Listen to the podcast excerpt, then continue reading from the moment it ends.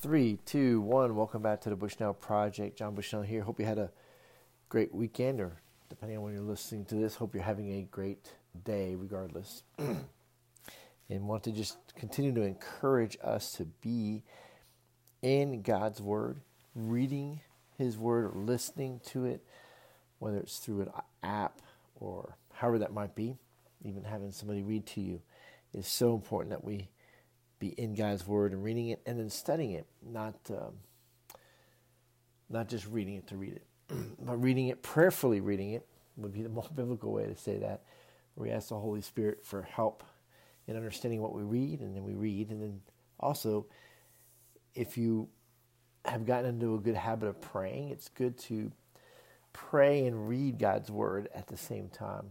You'll find yourself praying a lot of what you read, especially certain parts of the Bible.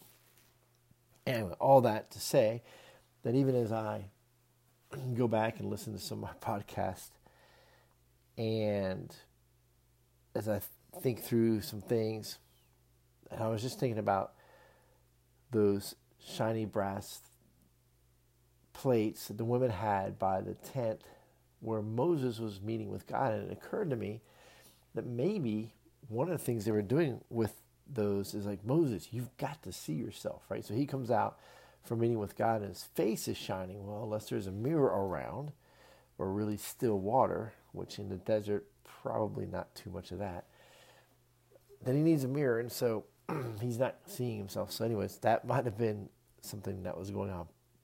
However, we don't really know. We can we can make assumptions, and uh, and and then just well, you know, you let your mind wander as you think on these things, which I think are good to do, then you have different different ideas. and these people were wandering in the wilderness at this point, not for very long, and they were used to working seven days a week and taking care of their families and everything in between.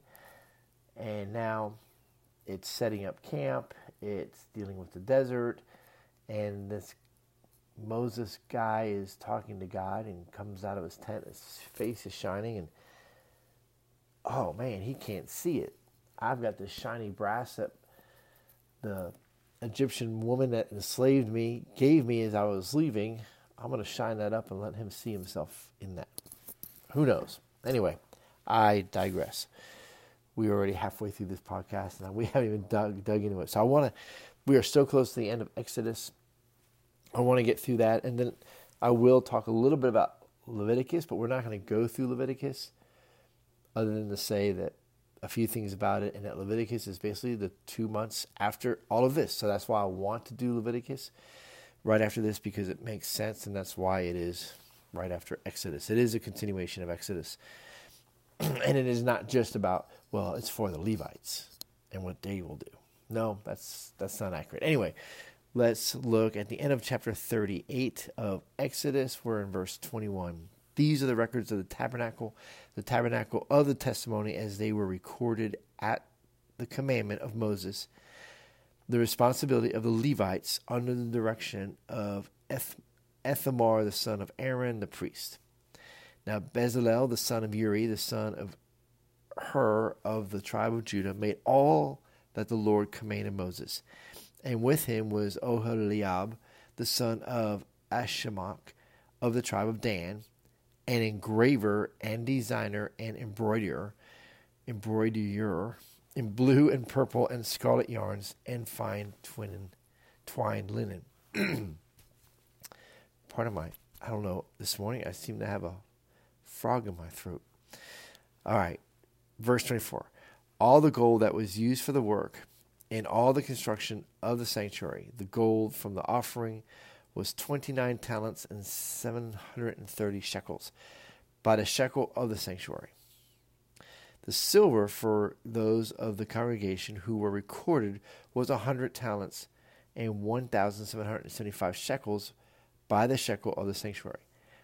A beka, a beka a head, that is, half a shekel by the shekel of the sanctuary. For everyone who was listed in the records from 20 years old and upward, for 603,550 men. The hundred talents of silver were for casting the bases of the sanctuary and the bases of the veil, a hundred bases for the hundred talents, a talent, a talent, a base. And of the one thousand seven hundred seventy-five shekels, he made hooks for the pillars, and overlaid their capitals and made fillets for them. The bronze that was offered was seventy talents and two thousand four hundred shekels. With it, he made the base for the entrance of the tent of meeting, the bronze altar, and the bronze grating for it, and all the utensils of the altar, the bases around the court, and the bases of the grate of the court, all the pegs of the tabernacle, and all the pegs around the court. All right, so that's the end of chapter 38. Those so, what were all the materials used for? There's your accounting of what all the all of it was used for, along with who it was that orchestrated this. The two men who were empowered by the Holy Spirit with these talents.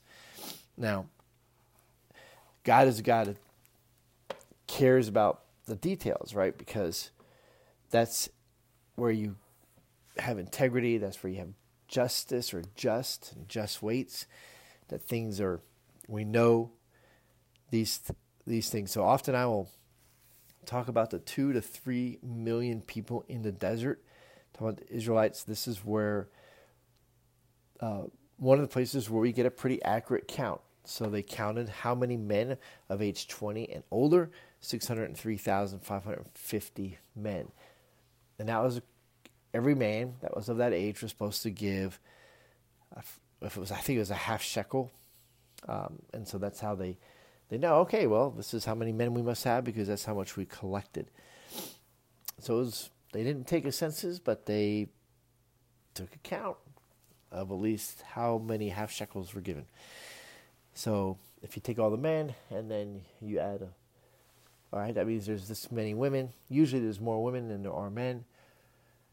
And so you could easily come up with 2 million people if once you count the children, right? and potentially a lot more. So that's where I get that. But this this tabernacle now is everything for it is being is made. We're going to find out in the next chapter about the garments, the priestly garments, and then finally we're going to get to putting this tabernacle up or this tent of meeting up as Moses will be commanded to put it up, and that'll be the end of of Exodus. So, just a good thing to grab for today, I think, anyways, for me, from what I just read.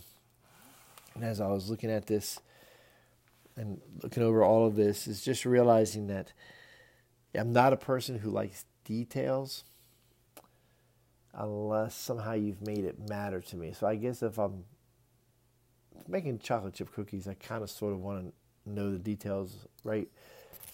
But a lot of times, for instance, I hate doing taxes. It's tax season. I don't like gathering all that stuff, and I don't mind numbers. I'm one thing. I'm a lot better at numbers than I am at reading, it's just those sometimes those details we get bogged down on them. But there are some people who love it, heads down. People that really love those details. I am not one of those people. But regardless of whether I'm wired that way or not, God has shown me here I need to pay attention to details. And there are certain details that should and do matter to me. So, what matters? Uh, are you maybe avoiding that you know God does not want you to avoid anymore? And just uh, confess that to God and ask Him for His grace to to go ahead and get that done. So let's keep moving forward. God bless you. Have a great day. Talk to you soon.